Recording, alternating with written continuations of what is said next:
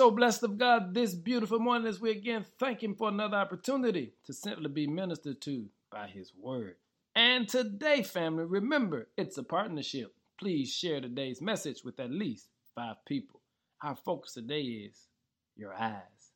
When was the last time you thought about how much you see in a day?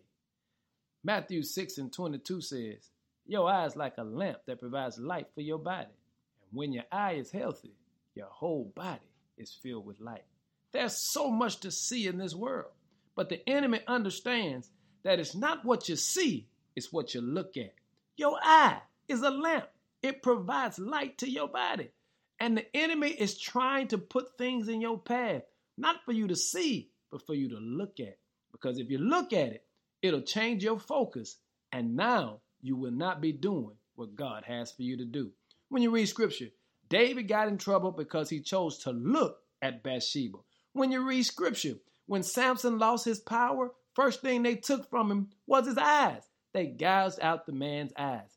And when you read scripture, Lot's wife turned into a pillar of salt. You want to know why? She had to look back. Family, the text says, Your eye is like a lamp that provides light for your body.